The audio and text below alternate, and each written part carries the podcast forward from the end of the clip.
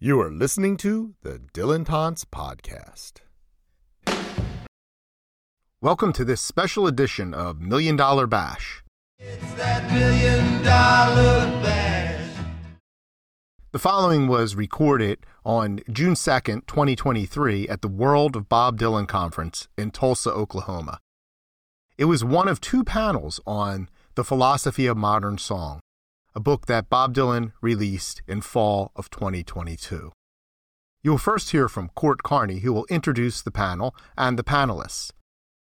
Following that, Erin Callahan will give her paper, followed by Court Carney again, and then Jim Salvucci.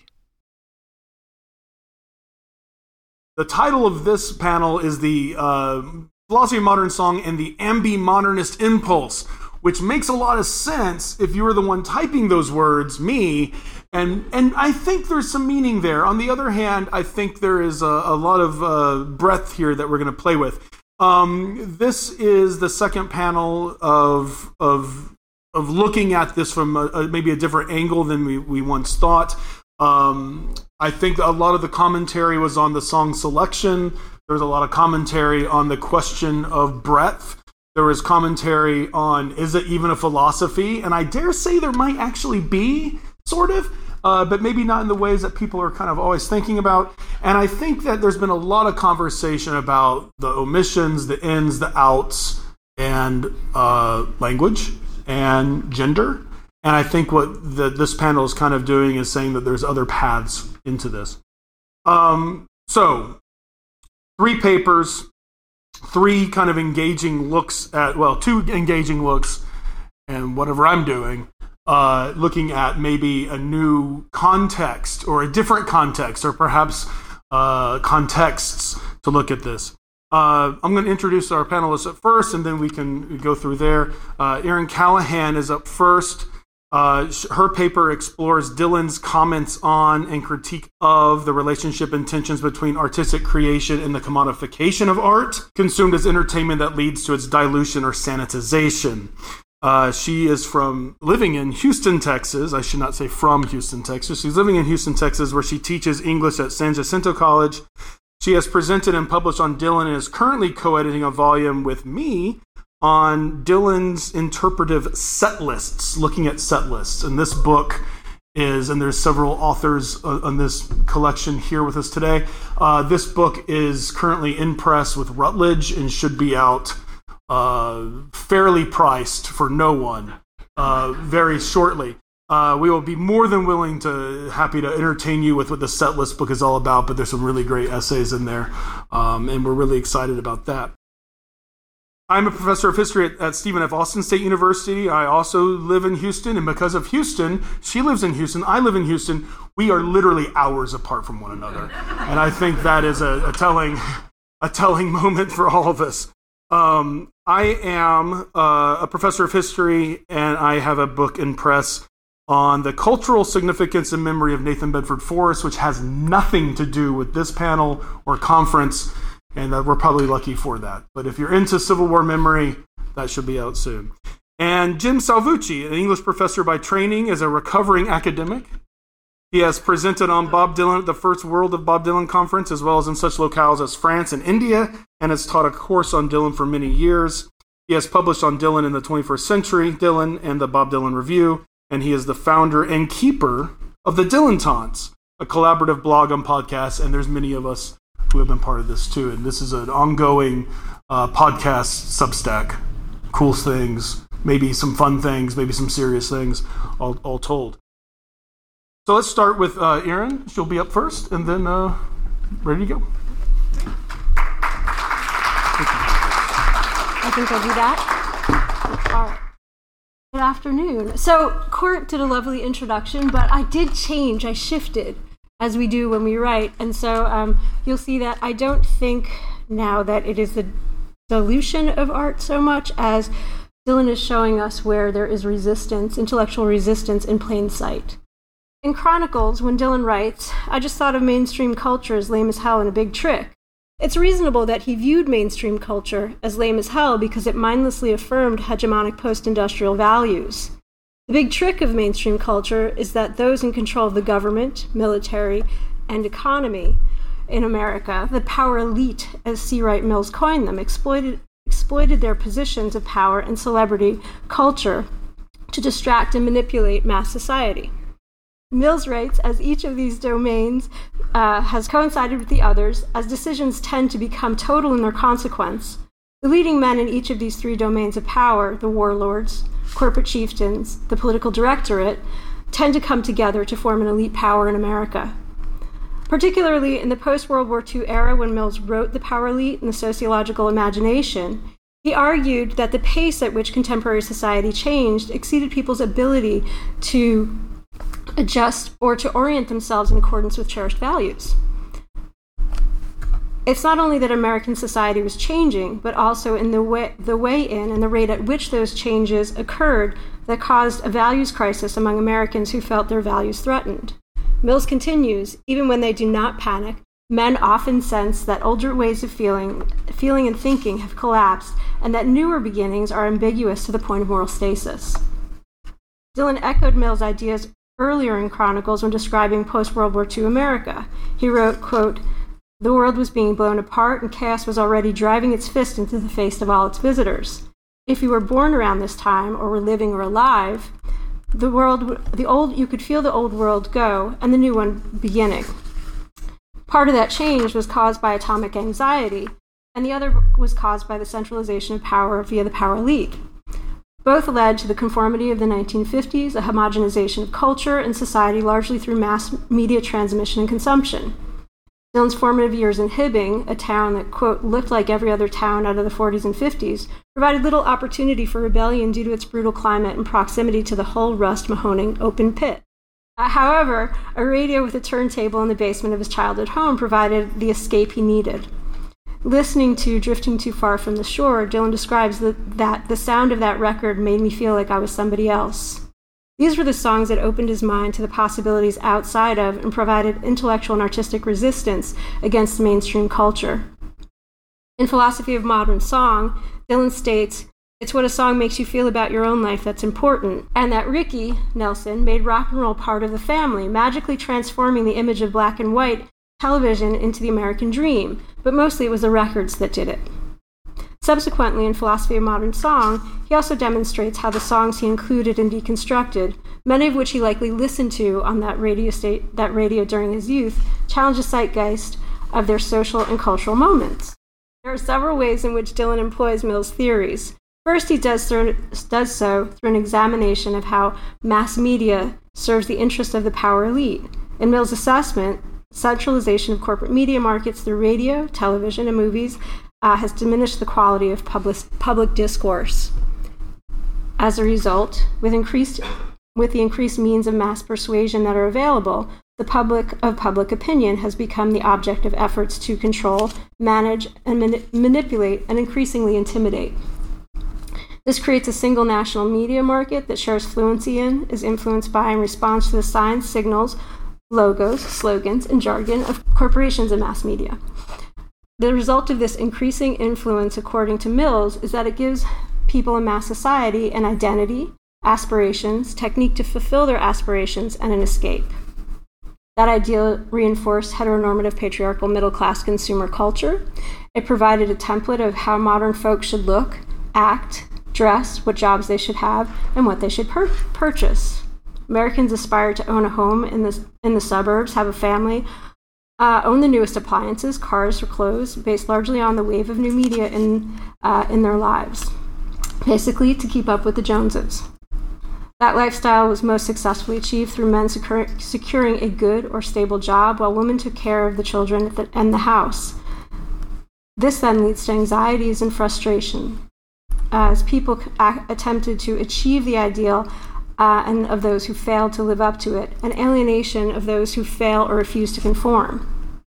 Second, by applying Mill's theories to the songs and the philosophy of modern song, Dylan demonstrates how the ideas communicated through the songs, nearly all of which achieved success on one or several of Billboard's charts, uh, provided intellectual resistance to the power elite in plain sight.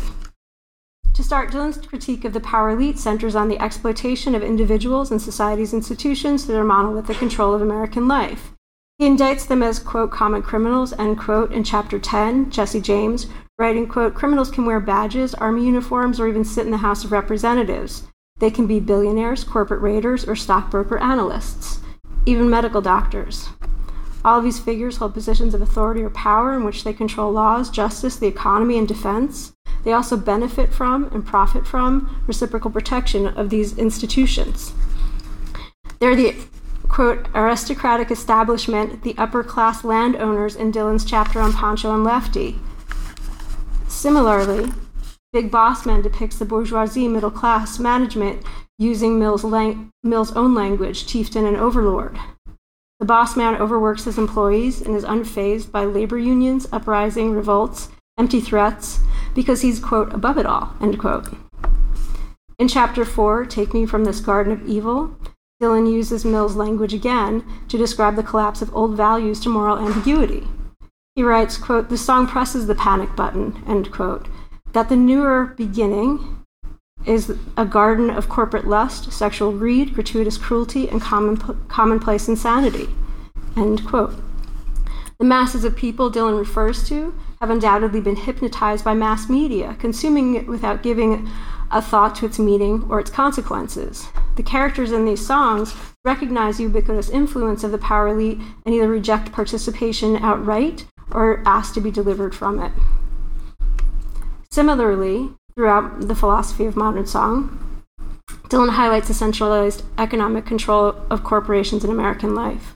During this period, national chains replaced small businesses, and local ads were replaced by national spots. This consolidated brand identity, brand recognition, and consumer appetites. Additionally, corporations provided stable employment with opportunities for advancement, benefits, and a retirement plan. Most of the chapters in Philosophy of Modern Song have some aspect of commu- consumer culture. Words like merchandise, manufactured, cars, to references of specific cars like Cadillacs um, that are associated with affluence, uh, designer watches like Rolex or uh, Rolex, if you will, to smartphones, to descriptions of products and fine clothing, accompanied by supporting images. The reader's mass media lim- literacy aids in making those connections between image and word, sign and signified, effective. The title of the book's first song, Detroit City, is accompanied by an image of the Ford Motor Company factory that reinforces Dylan's analysis. The character in the song uh, left his rural hometown to secure employment in, and the American dream in the city. Dylan writes When this song was written, Detroit was the place to go to, to run to. New jobs, new hopes, new opportunities. However, the singer's fantasy to go home and leave the monotony of his days in the factory and nights at the bar expresses his desire to escape modern life and return to something familiar or comfortable. The singer isn't really a dreamer, but someone who is, quote, caught up in a fantasy of the way things used to be. He is Mill's modern man, the same person Dylan referred to in Chronicles, affected by the swift changes in American life. The song works, as Dylan writes, because listeners relate to the anxiety and dis- disillusion expressed by it. This guy could easily be Jackson Browne's pretender, a guy who has sold himself for a bit of the American dream, whose life is a broken record of home and work, of his success depending upon being someone he's not, of being trapped in a lesser world in which he abandons a life of passion, of music and art. Dylan describes the pretender's middle class life as single minded capitulation, of buying everything in every window display and commercial ad. The pretender also appears in Ball of Confusion, performing a prescribed role described as a new form of oppression, and every symbol of institutional power is a corrupt failure. In Big Boss Man, Dylan describes the overworked employee as modern man, servile, a hypocritical ass kisser, a yes man who finds his escape through movies, movies that reinforce images of who he should be, but who he's not. All of these figures de- depict unsatisfying or unfulfilling images of those who have achieved or strive to achieve success in post industrial middle class American life, the American dream. In contrast, Dylan's outlaws, Pancho and Lefty, outlaws like them, or those who sing about them, quote, exploit their, the middle classes, false values, materialism, hypocrisy, and insecurities. Further, Dylan's discussions on war expose the military industrial complex and underline the connection between history making events, the decision makers, and the effects of those events. His analysis of Webb Pierce, Pierce's There Stands the Glass focuses on a soldier who wrestles with the degenerate and demonic things he has seen and done that reduce him to mental bondage. Attending a ritual celebration where he's being honored as a hero, he feels he's surrounded by the enemy. Dylan notes the veteran has been, quote, betrayed by politicians, stabbed in the back by legislators and members of his own government. Here, he clearly demonstrates the effects of politicians' decisions to send soldiers to war on the individual men and women who are deployed. The veteran feels a crisis of values due to his participation in the activities of war that had allowed him to be become, quote, unfaithful to the human spirit. Dylan raises the question of whether the veteran would regret or be haunted by his actions if he had been on the winning side of the war. The passage, passage's opening it's hard to be on the losing end of a lost cause, a lost enterprise, a cause with no object or pur- purpose, unequivocally false from start to finish. Suggests a tenuous relationship between the abstract political decisions made to enter wars and the consequences of those decisions on individuals' lives. This idea is developed further in chapter 43, Edward Starr's, Edwin Starr's recording of the Temptation song War, which reads like an extension of Mills' work, drawing a line from World War II to the veteran and there stands the glass, forward through both Gulf, to both Gulf Wars. Citing a sequence in the documentary The Fog of War, Dylan explains how the former Defense Secretary Robert McNamara and General Curtis LeMay would have been, quote, quote, prosecuted as war criminals if they had lost the war. Dylan notes, quote, for the rest of his life, McNamara wrestled with the question what makes it immoral if you lose, but not if you win? This too is a question that tortured the veteran, who has a lot to answer for, and there stands the glass. The war crimes explained in both songs chapters are similar rape and unmitigated violence against civilians, including women and children. The difference is just the perceived or actual victor in and justification of the war. Shifting to both Gulf Wars, waged by the power elite and administrations of a sing- single family, Dylan stresses, stresses the dubious justification for both wars. Graley Herren's analysis of Chapter 15's Whiffenpoof song for the Dylantantes Substack illuminates the song's reference to the Whiffenpoofs quote, an independent a cappella group at Yale University, end quote, who, en- who counted as, its as an early member Prescott Bush, father of George H.W. Bush and grandfather of George W. Bush. Herren also notes Dylan's references to the more secretive and exclusive Yale Society Skull and Bones, whose, quote, members are sworn to a lifelong secrecy about the group, but alumni from Skull and Bones have gone on to exert major power in the United States and across the globe, end quote. And I included Colin Powell because he was influential in both. In coordination, Mills asserts that the link among institutions of modern society, families and churches and schools, provide the basis for and support the centralization of power, and that these hierarchies of state and corporation and army constitute the means of that power. Giving a bit of cover to HW because of Iraq's invasion because Iraq's invasion of Kuwait prompted the first Gulf War, Dylan focuses on post 9 11 paranoia and false claims that Iraq's possession of Iraq's possession of ma- weapons of mass destruction underlying the 2003 invasion under George W. Bush as more problematic and indicative of the continued consolidation and centralization of power among America's power elite in the 21st century.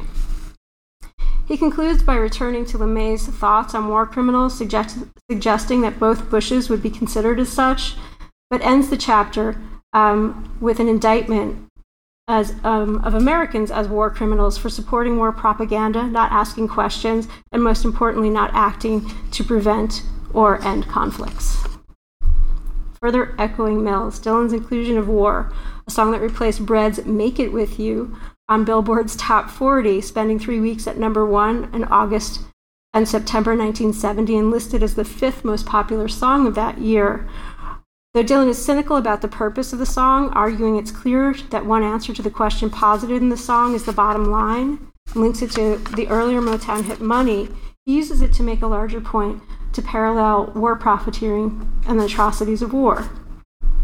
He refers to Smedley D. Butler, whose speech, War is a Racket, was, quote, written by a major general in the Marines who is an American military hero but became disillusioned with war profiteering, propaganda, and injustice of the military industrial and intelligence foreign policy establishments, and came to oppose American involvement in foreign wars designed to benefit financial and industrial interests.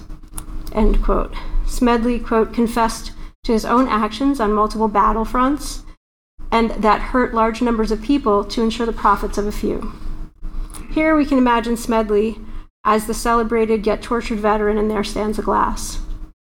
Dylan then cites the labor leader and civil rights leader Asa Philip Randolph, who, quote, said in 1925, make wars unprofitable and you make them impossible. However, as long as the war remains lucrative, news media, advertising, movies, and television will continue to promote it as necessary to national security. Just as Dylan demonstrates how the songs and philosophy of modern song point to the adverse effects of media, government, corporations, and the military, he also shows readers a prescription for rebelling against the, the traps of modern post industrial consumer society art, love, and movement.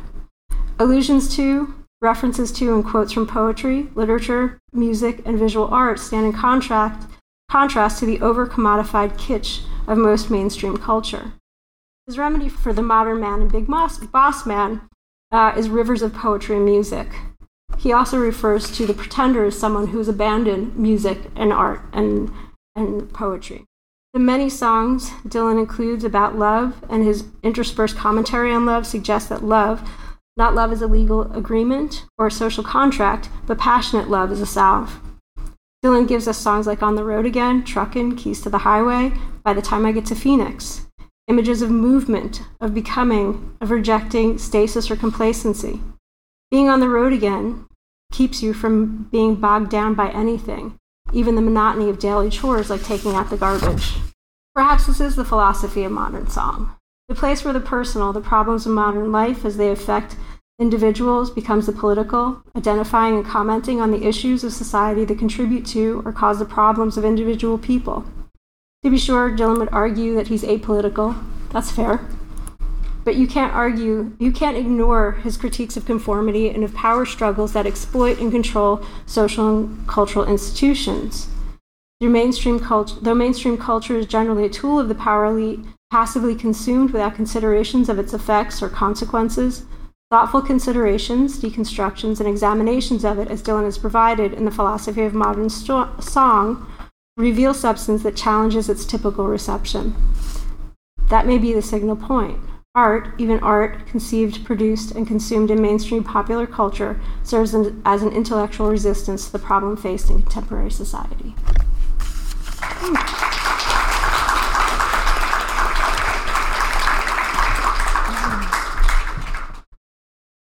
Thank you, Erin.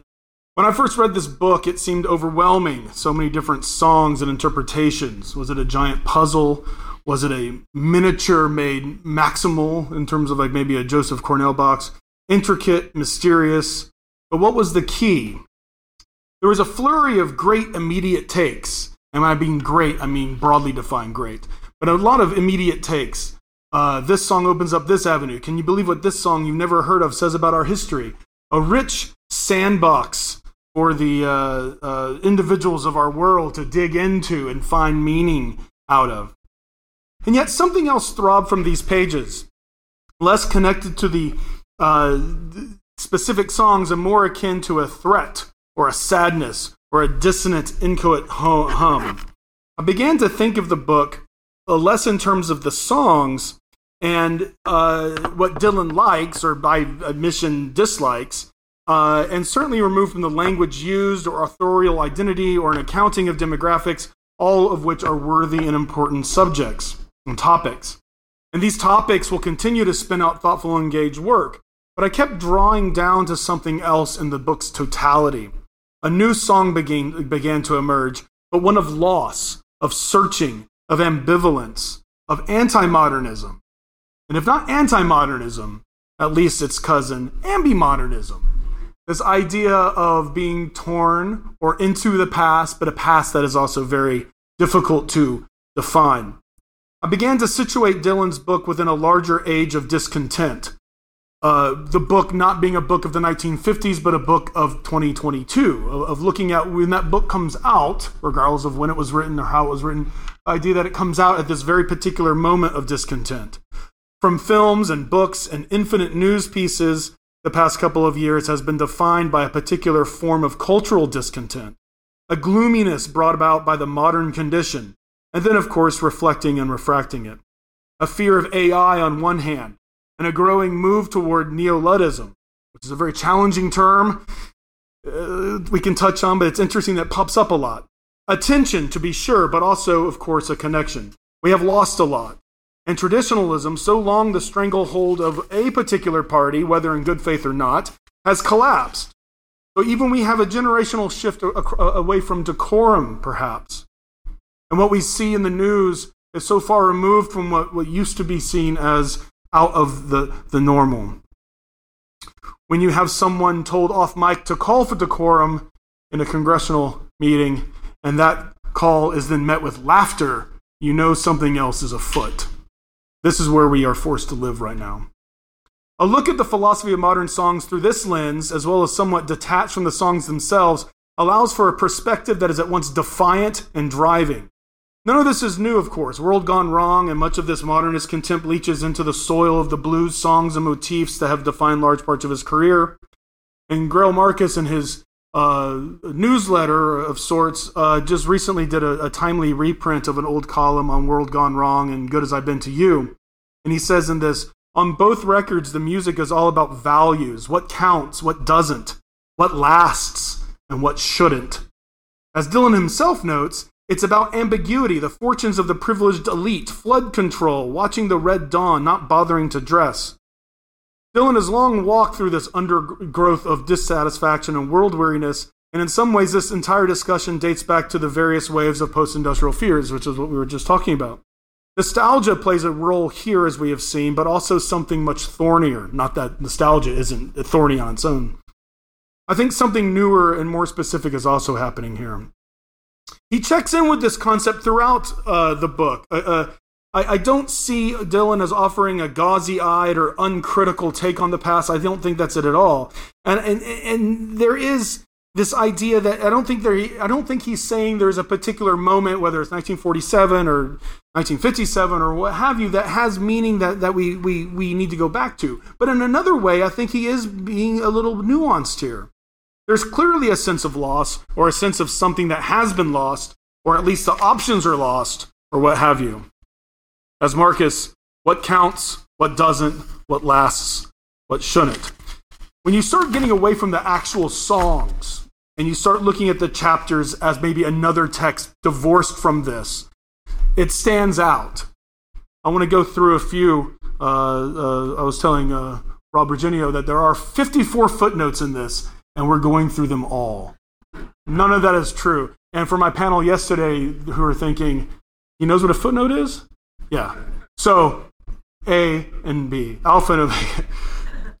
So, this is Dylan talking. Well, the Dylan, the author Dylan of the book. We can go with that. You want to go back home. You demand it of yourself. You've got a thirst and a hunger and a need. You got to get up and go, beat it and push off. Time to say adios. You want to go home. No one's going to pepper you with relentless questions. You're going back to where you can clear your life up, going back to the people of understanding, the people who know you best. Like thousands of others, he left the farm, came to the big city to get ahead, and got lost. Later, why all the monotonous and lifeless music that plays inside your head? Later, but you're in a limbo and you're shouting at anyone who'll listen. You want to be emancipated from all the hokum, you don't want to daydream your life away. You want to get beyond the borderlands, and you've been ruminating too long. It's a great line. There is no peace in the valley. This is a garden of corporate lust, sexual greed, gratuitous cruelty, and commonplace insanity. Hypnotize masses of people and die in the wool assholes, and the singer wants to be delivered from it. Who wouldn't? Another song. At your best, you're Sancho Panza. At your worst, you get left behind. You have to open up your eyes before it's too late. People with no discernible income buy flawless knockoff watches with one letter misspellings that was mentioned earlier to, to thwart copyright. And then wealthy people buy the same Rolex so their six figure real watches won't be stolen when they're out for dinner. The sun will shine, the wind will blow, women will come and go, but before we can appreciate the wonders of nature or swell love, swear love to any of the women, he must have money. As far as enlightenment goes, weak tea indeed. Every generation gets to pick and choose what they want from the generations that came before, with the same arrogance and ego driven self importance that the previous generations had when they picked the bones of the ones before them this is just a sampling. We're only into the first few chapters, and it's a constant refrain of, of, of what's going on here. What's been lost? Do we go back? If we go back, what does that mean? Now you're obsolete and out of date, and you're walking in the night down by the river, but the water's dead. Another girl has got her hand on your shoulder. You're not always at your best. These nonconformist thieves attack the middle class, taking advantage of and exploiting their false values, materialism, hypocrisy, insecurities. In this song, your happiness lies beyond the wide sea, and to get there, you have to cross the great unknown. Desire fades, but traffic goes on forever. You can see what people ought to do, but they're not the things that you ought to do. But people confuse tradition with calcification. We listen to an old record and imagine it sealed in amber, a piece of nostalgia that exists for our own needs. A snapshot can be riveting and artful, but it is the choice of the single moment plucked from the stream moments that makes it immortal. All hell is breaking loose, but the guy is still living by the river, which gives him some type of hope and a way to escape from the difficulty. He goes on, he goes on. Blue Bayou opens up this again. We're looking forward to contentment and happiness, although right now you're friendless, all by yourself, and feel marooned, ill at ease, and edgy. It's like he knows me. The Midnight Rider wants to return things back to a pre corporate economic order and wipe the slate clean. The, the Midnight Rider has sympathizers. Your free loving days are winding down and in the bag. This song offers a standard, a jaundiced view of the current state of the world, both when the songs were written and sadly now. This is a song about being on the move and keeping moving, being born on the move, the grand tour, one town, a jumping off place to the next, no dead ends. Knowledge is a good thing, but one of the potentially dangerous side effects is that as the field of knowledge gets wider, our skin is stretched thinner. People try different ways to insulate themselves as their nerves are rubbed raw. Modern man is your employee, servile hypocritical. He's the informed citizen, the rational being. It would take oceans of water to cleanse him from his previous lives. Way before taunts of OK Boomer and the calling of people with experience the pejorative term olds, this country has had a tendency to isolate the grizzled dotard. Old and in the way is the modern way that a lot of Americans treat the elderly. Being misunderstood can get on your nerves. I love that. Tramps, mavericks, the object of each other's affection, enraptured with each other and creating an alliance. You're here to tell a different story, a bird of another feather. Sequels and remakes roll off the assembly line nowadays with alarming frequency and astronomical budgets that they still can't recognize the magic and wonder of the originals. Those who dismiss movies from before their time as merely simplistic are missing out. I go to bed in hotel rooms with Turner Classic Movies, and there's a beautiful one this morning, uh, way too early, of a guy who was 50 years old. And it's this incredibly grizzled man who's lost everything. And then he's told this lesson of what other people have gone through. And that person, of course, Abraham Lincoln. And you too can have the successful later life of an elderly Abraham Lincoln. There are holes in this, but there's something going on there. You have these, repeti- reputa- uh, these repetitions, the unconventional life destroyed by normalcy, the constriction of creativity, the fear of being hemmed in, of being suffocated, by vitality snuffed out by those uh, around you, all of the thou musts, the thou shouts, the thou must nots, the shall nots. It's all about escape, the limbo, the reinvention, obsolescence, out of date, despair, suffering, mistranslation, generational shifts, generational static, and desperation. The noise of the now drowning out what could be or could have been. Not negative, not positive, not really optimistic, not really pessimistic. A more self assured Zen take on loss. What have we lost? Who are the heroes? the deserter, the hero, the, the outlaw, the hobo, the maverick, the tramp. The enduring heroes of Dylan's, no surprise here. But clearly, this book has a thumb on the scale in terms of which values and needs and desires are important. Early reviews of the book took this title as a joke or as an oversell. How do these songs cohere to something resembling a philosophy? And yet, from a distance, at least one perspective yields something sort of definitive. How do we deal with the modern world? Here are the several dozen songs that perhaps provide a path. Everyone said there's no philosophy, and what's modern mean? I think it's all right there. I think he's talking it through with all of this. Uh, we could spend forever talking about the word modern and modernism, of course, but I think there's something interesting. In the end of 2022 and into 23, as this book was coming out, you had a number of big media pieces on Gen Z. They gotten tired of the discussing how millennials had destroyed everything from doorbells to what have you. And now there's a new culture for the not for us. The Gen Z generation demanded something different, something new, something that was commonplace 25 years ago never made sense now. In December 2022, the New York Times ran a piece on Luddite teens. Every new generation discovers Kerouac, and now it was poetry and Nokia flip phones. The Luddite Club wanted to reprieve, wanted a reprieve from constant connection and social media, and they then were met with a backlash. You're, you follow your kids now, you track them. It's a little Orwellian, I guess. This is a person talking in the piece. But we're the helicopter parent generation, so when she got rid of the iPhone, that presented a problem for us. A teacher said, I think it's a great conversation they're having, and there's no right answer. In January of this year, the New York Times, just a few weeks later, uh, had a whole story on teens who wanted standalone digital cameras. We're not going back to lomography or the Polaroid. We're going to actual just the, the, the digital, digital ca- ca- cameras that were everywhere. Over the past, past few years, nostalgia for the Y2K era, let that sink into your dying, windswept bones. A time of both tech and enthusiasm and existential dread that, dread that spanned the late 90s and early 2000s. When I look at back at my digital photos, I have very specific memories attached to them, one person says. When I go through the camera roll on my phone, I sort of remember the moment it's not special. Of course, AI complicates this. Of course, this is nothing new, too. Eric Hobsbawm in the Machine Breakers essay is right here. But more noise was felt in art and film. You had uh, films in the discourse such as Tar, which I don't think got enough credit for doing anything that it did, and its take on generational critique and criticism. The Fabelmans works into this as well. White Noise, that came and went very quickly, released just a couple of weeks after Philosophy of Modern Song with its satire, 2022 by way of 1985, of consumerism and consumption. These moments lead us to something. And I think there's a, a group of moments here that really work to show us what's going on. I think the movie that best captures the tensions here which at first glance may seem strange, but I think it's real, is Nope, Jordan Peele's film. From its opening title card to its plot protection of analog cameras and vinyl records, to its questioning of 1990s media and nostalgia, to its provocative climax at the winking well, old timey, non electric, large format camera buried in the sand, Nope prods the audience to examine, horrifying monster or not, the cultural oxygen of modern life.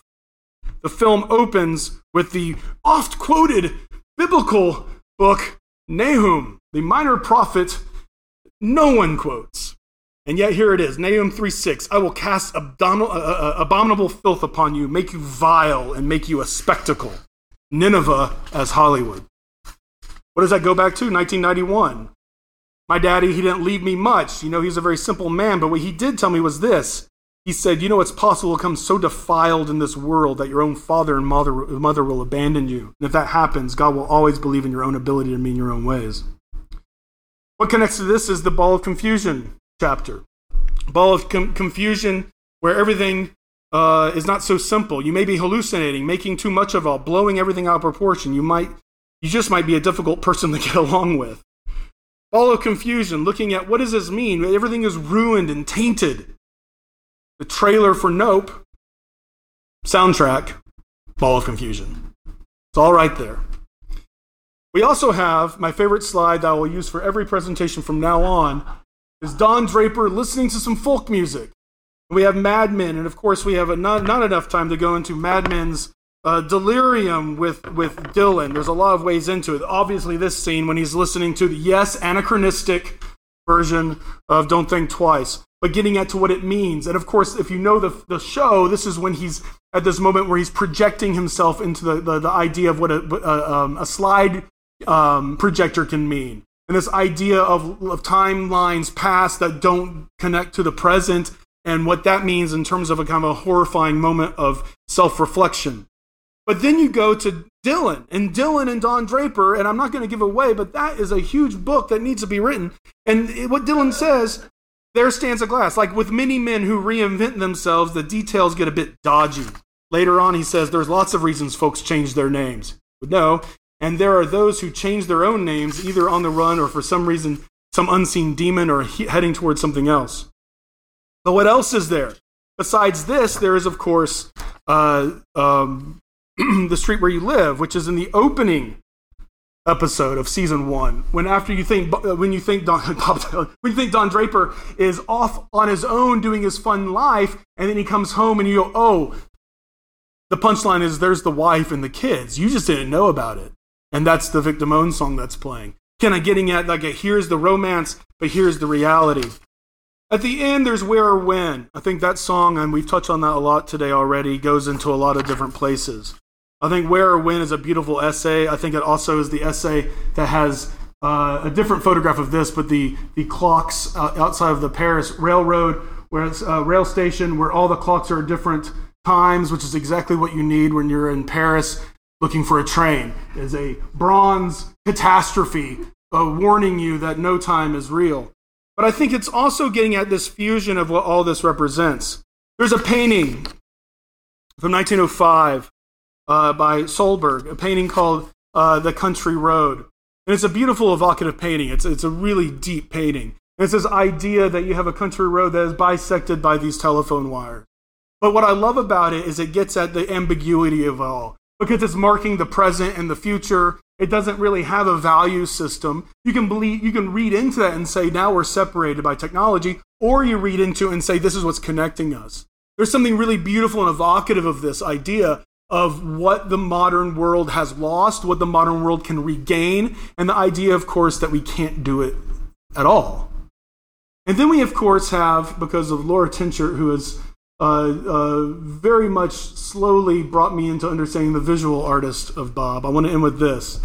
And this, of course, is Lone Star, the film Lone Star from uh, dozens of years ago now. A beautiful ending of a film where the two main people, if you haven't seen it, I will not say another word about it, but they come to a, uh, a problematic moment in their relationship. And they're sitting at this empty movie screen and projecting it onto that. And what does Bob do? He takes it and makes it his own thing. Obviously, taking from this still, but this conversation, this idea of what is what is what is here, what is real, what is what, what can we project to our own past? How does our own past project itself onto this future? The creaking ropes of the buried camera in Nope, spitting out chemical images of the metaphoric and real. The nostalgia of Mad Men, the slide projector clacking and shuddering.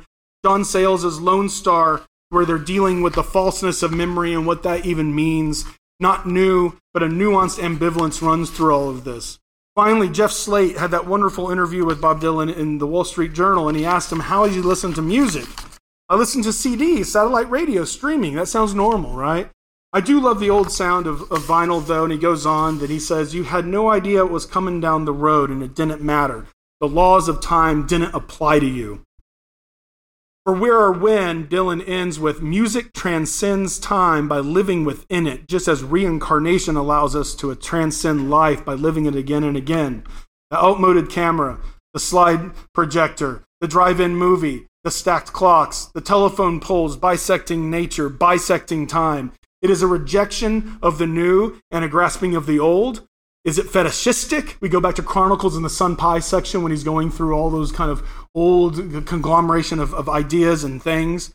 The archive of memory rejects any simple cataloging.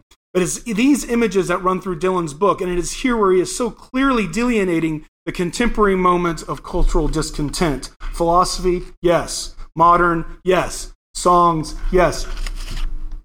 But I think ultimately it's something larger as a questioning of where we are, where we've been, and what can we do in the future moment. Thank you.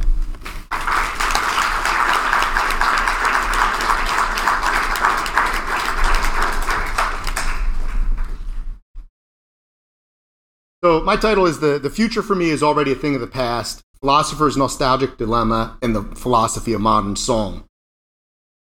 Bob Dylan clearly loves the past, and the philosophy of modern song is steeped in seeming nostalgia.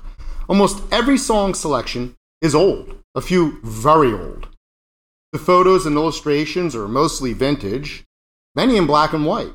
The prose itself is old fashioned, harkening back to the hip rhythms of the beats and the diction of the hard boiled detective novel.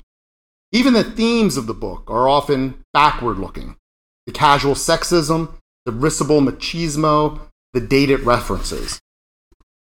I could tell you the origins of the term nostalgia, that it was coined in the 18th century by a Swiss physician to describe a mysterious madness associated with the homesickness experienced by Swiss soldiers during deployment or that by now, no longer a malady, it has been reconceived as a mere fondness for the past, particularly an idealized or romanticized past, or as Dylan calls it, the sanitized versions of life. I could tell you about all that, but I won't. I will tell you that the one problem nostalgics have is that to be truly nostalgic, one must eschew optimism.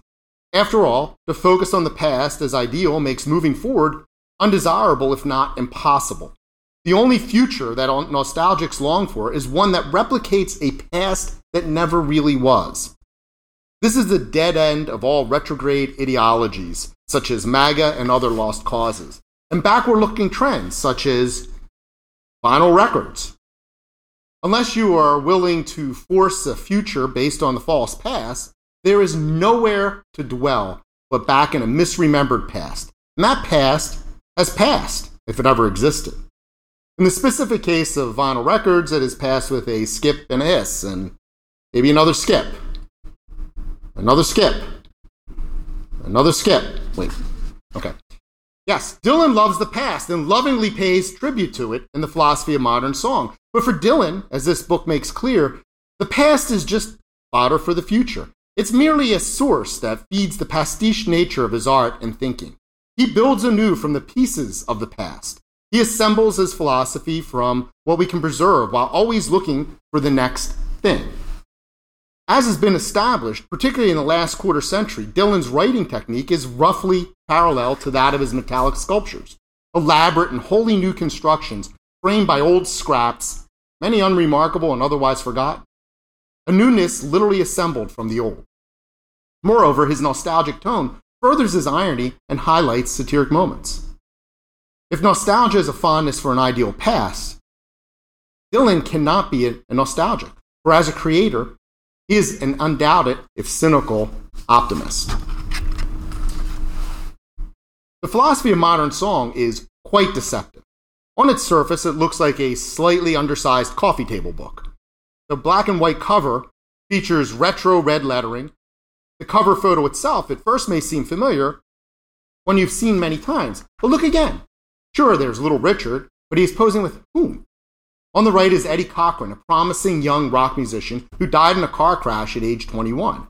In the middle, the only one with an instrument is Alis Lesley, one of the many female Elvises who seem about as historically abundant as the new Dylans. Her career also ended abruptly at the age of 21 when she quit. The photos and illustrations throughout are so old that some of the more modern ones can be a bit jarring, such as the sudden appearance of an ebullient Jackson Browne outside a tour bus that sports the image of a launching space shuttle for some reason. It's a great shot of Browne, but it does not fit with the black and white vintage images, the old time movie posters and advertisement, the retro postcards, the sideshow signage, the paparazzi snapshots, and the myriad photos of random older folks doing older folks' things. The colorized photo on the back cover anticipates, if a back cover can anticipate, the nearly a dozen photos of record stores, record displays, record labels, record factories, and just plain records that are sprinkled throughout with nary an image of an 8 track cassette or CD, let alone an MP3 player. It is much the same with the song selection, which skews old, older, and older still, challenging the implication of modern in the book title.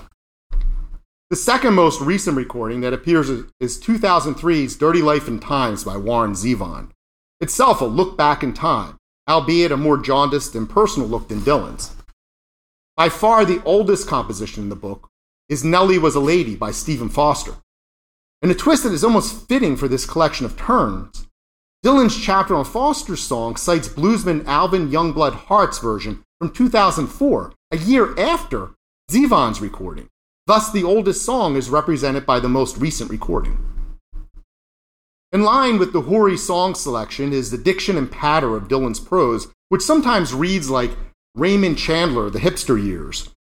It is a charming combination, quick, quirky, canny, and occasionally cranky, that, as many have noted, recalls Dylan's style from his theme time radio hour days. Here, too, as with the illustrations, occasional contemporary references or language rip us from the lull of Dylan's retro style. It's extraordinary how many chapters, sections, paragraphs, and sentences in the philosophy of modern song start with the time designators such as back in the day, in the past, today, nowadays. Even Dylan's commentary on contemporary culture is steeped in comparison with bygone days. One of my favorites is from the chapter on The Who's My Generation. Recently, we have entered a new phase where anyone entering the age of 22 as of 2019 is now a member, of Generation Z. While people make jokes about millennials, that group is now old news, as obsolete as all the previous generation. The baby boomers, Gen X, the fragile generation, the intermediates, the neutrals, the dependable, the unshaken, the clean slate. By the way, has anybody else noticed that all of those titles would make great band names? Dylan's sardonic take on the industry of generational labeling distances him from all generations, even his own. It betrays no allegiance to any particular period, past or present. So much for the voice of his generation. In contrast, the chapter on Sonny Burgess' unreleased late 50s number, Feels So Good, is one of the most explicitly nostalgic in content, ending with the zinger, This is the sound that made America great. Your mind might have automatically added an again there at the end, a phrase Dylan slyly employed in full earlier in the chapter. Maybe you're wondering what happened to the late great country you grew up with, or how you can make America great again. Dylan's evocation of this charged slogan seems apolitical and, in fact, once more sardonic. You're not supposed to recoil in horror, nor are you supposed to pump your fists in the air and say, USA. Instead, he inspires a knowing smile and a chuckle. At least that's how it worked for me. On top of that, much of the chapter is a moral rant about drunk drug use for some reason.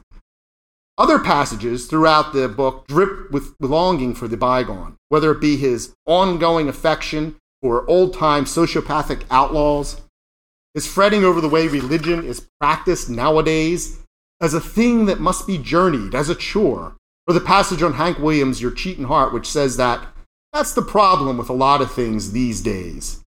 That everything is too niche and overly fussed with. Even that phrase, overly fussed with. But even this curmudgeonly rant is offset in the next passage when Dylan tongue in cheek speculates about Williams singing all the hits of the day. How much is that doggy? Que sera, sera. And Stardust. We see this pattern again and again, a nostalgic romp juxtaposed to or immersed in humor sarcasm, or jolting contrast. That rant about religion these days morphs into a riff about the excitement Dylan experiences while reading the book of Job. A rant that concludes with the seeming non sequitur here's another way to look at a love song. As he says in that same paragraph, context is everything. Dylan does make an argument, not an original one, in favor of old media. We all shared baseline cultural vocabulary. People who wanted to see the Beatles on a variety show had to watch flamenco dancers, baggy pants comics, ventriloquists, and maybe even a scene from Shakespeare. That shared experience opened minds to new realities and possibilities, whereas he continues Today, the medium contains multitudes, and a man need only pick one thing he likes and feast exclusively on a stream dedicated to it. It's the old, we used to have a shared national knowledge base and therefore a shared national discourse argument. Not entirely untrue.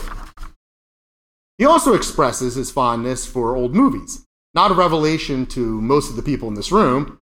It's hard, though, not to imagine that he included the Drifters' 1964 song Saturday Night the Movies solely so he could wax on, not for the first time, about some of his favorite films, mostly in black and white. Indeed, not once does he mention the ostensible topic of chapter 64, that being the drifters and their song. He only discusses movies. The chapter ends with another slyly dismissive MAGA reference. People keep talking about making America great again. maybe they should start with the movies. Dylan's last chapter on Dion and the Belmonts summarizes his view of how the past informs the present. He lists items that have more or less remained the same over time and concludes you can be absolutely sure that it has happened before, it will happen again. It's inevitable. If it's not happening now, it wasn't happening then or ever. So much of this sounds like nostalgia, right? That praise for the past that implicitly or explicitly deprecates the present and holds little hope for the future. It is important, though, to watch the juxtapositions of theme, word, and image, and so, to, so on to catch on to the nuance of Dylan's message here. For one small example of how this might work, that chapter on Saturday Night the Movies, when Dylan proposes making America great again by making movies great again, also features a black and white World War II era Weegee photo of a ropey sailor awkwardly grabbing a woman in a movie theater. The woman's clothes are a bit disheveled, and while her face is largely obscure, she seems either indifferent or unconscious at the moment. The two other moviegoers in the frame are less interested in both the movie and the nearby maritime explorations than they are in the creepy photographer lurking in the dark. If this is the scene Dylan chooses to represent the superiority of erstwhile movie viewing, what does that really mean to make movies great again, let alone America? A little more exploration of the one chapter in particular will help illustrate what Dylan is up to. Chapter 25 on bluesman Johnnie Taylor's 1973 number, It's Cheaper to Keep Her, is arguably the most sexist in the philosophy of modern song, and is one of several chapters where the song and the artist barely make a cameo. In it, Dylan uses the song to launch a broadside on divorce lawyers as a race of greedy manipulators who are by definition in the destruction business, who feign innocence with blood on their hands.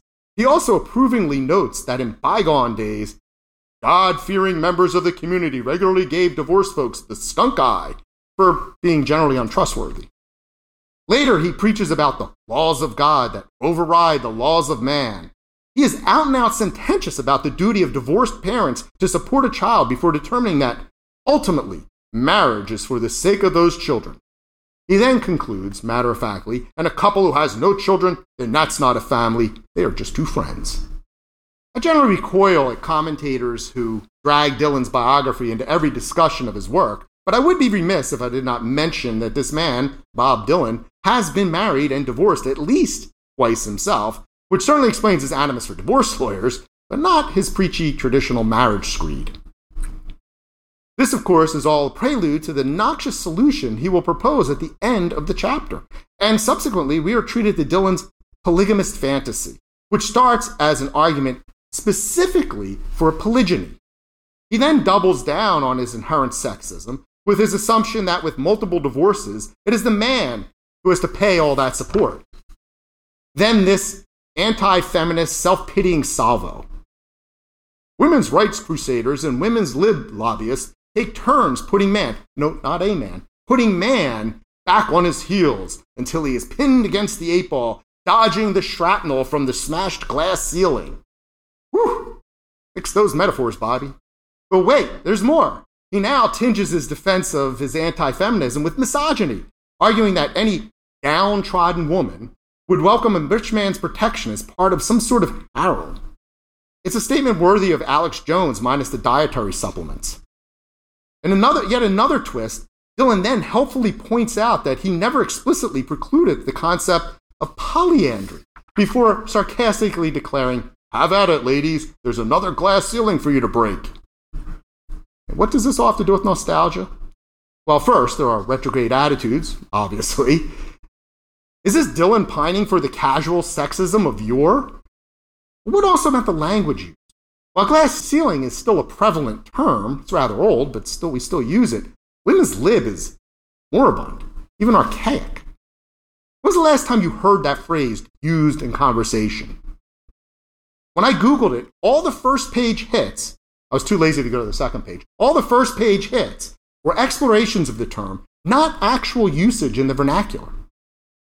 I bet there are younger readers who don't even recognize that term.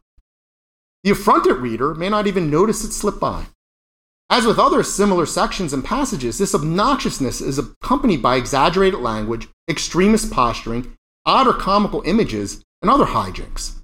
All this is to suggest that there is a wink wink here, accompanied by a nod nod.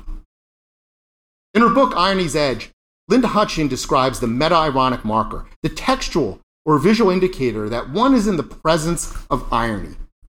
The meta ironic marker is the equivalent of a tongue planted firmly in the cheek or a finger to the nose.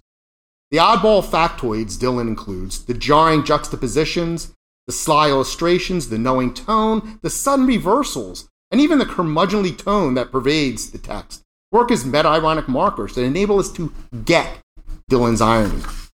So, how does this irony work?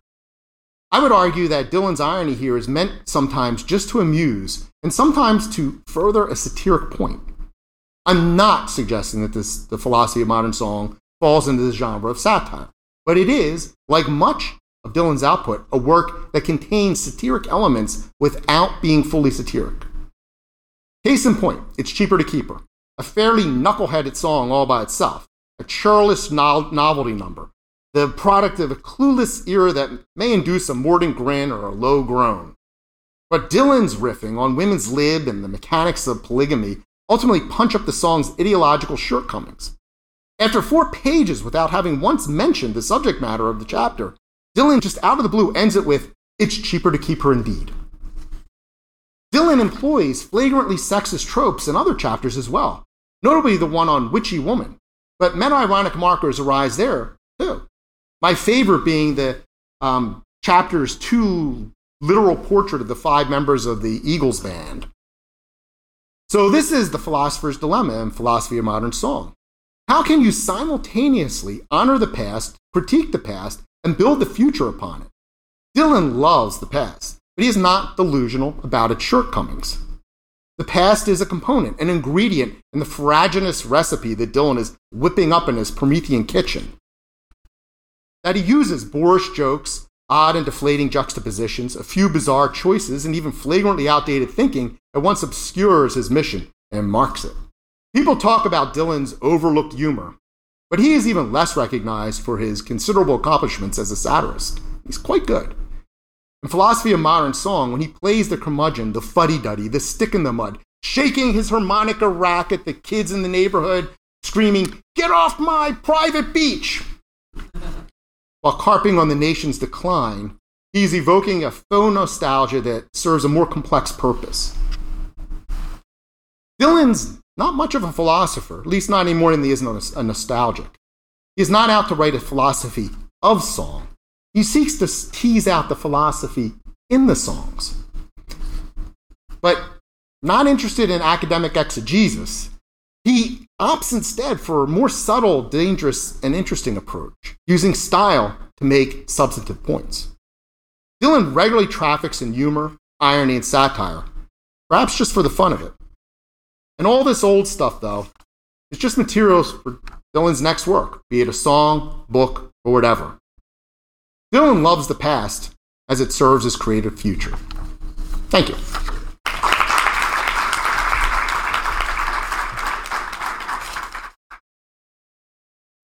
Thank you for listening to the Dylantantes podcast. Be sure to subscribe to have the Dylantantes sent directly to your inbox.